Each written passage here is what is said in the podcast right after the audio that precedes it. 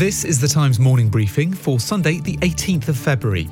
The former post office chairman, who was sacked last month, says the organisation is a mess after the Horizon IT scandal, with a toxic culture where executives still think sub postmasters are guilty.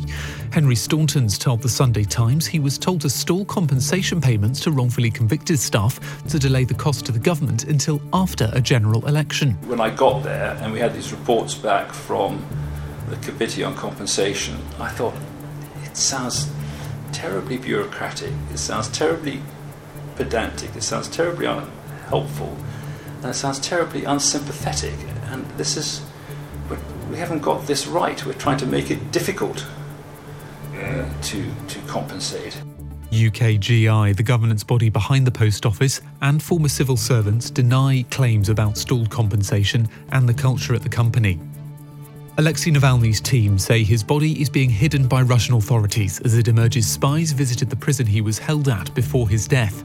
An anti Kremlin monitoring website says FSB agents, members of Moscow's Secret Service, visited the Siberian prison two days before and disconnected cameras and listening devices there. The Sunday Times Europe editor Peter Conradi says there are also suspicions raised by how quickly after the official time of death authorities announced the news. Within a couple of minutes of that, there was a press release already written and sent out by the prison service.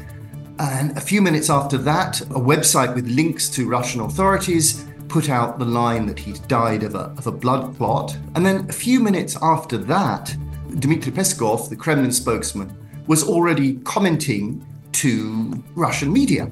Things just don't happen that quickly. Meanwhile, Vladimir Putin's congratulated his troops on what he calls an important victory in the eastern Ukrainian city of Avdiivka after Ukraine withdrew troops after months of fighting.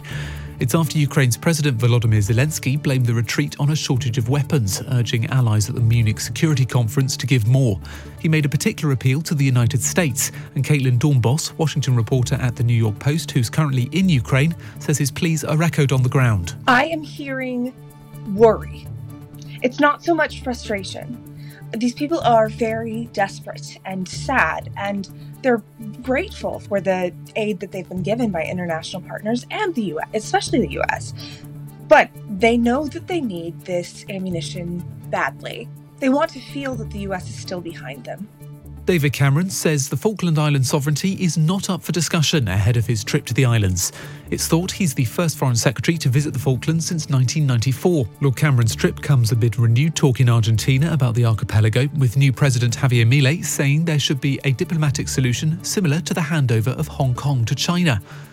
And the biggest awards in British film, the BAFTAs, will take place tonight. And for the first time since the 1970s, a British actor is not nominated for Best Actor or Best Supporting Actor. Carey Mulligan, Emily Blunt, Claire Foy, and Rosamund Pike are all Brits nominated in the female acting categories. Remember, you can hear more on all these stories throughout the day on Times Radio.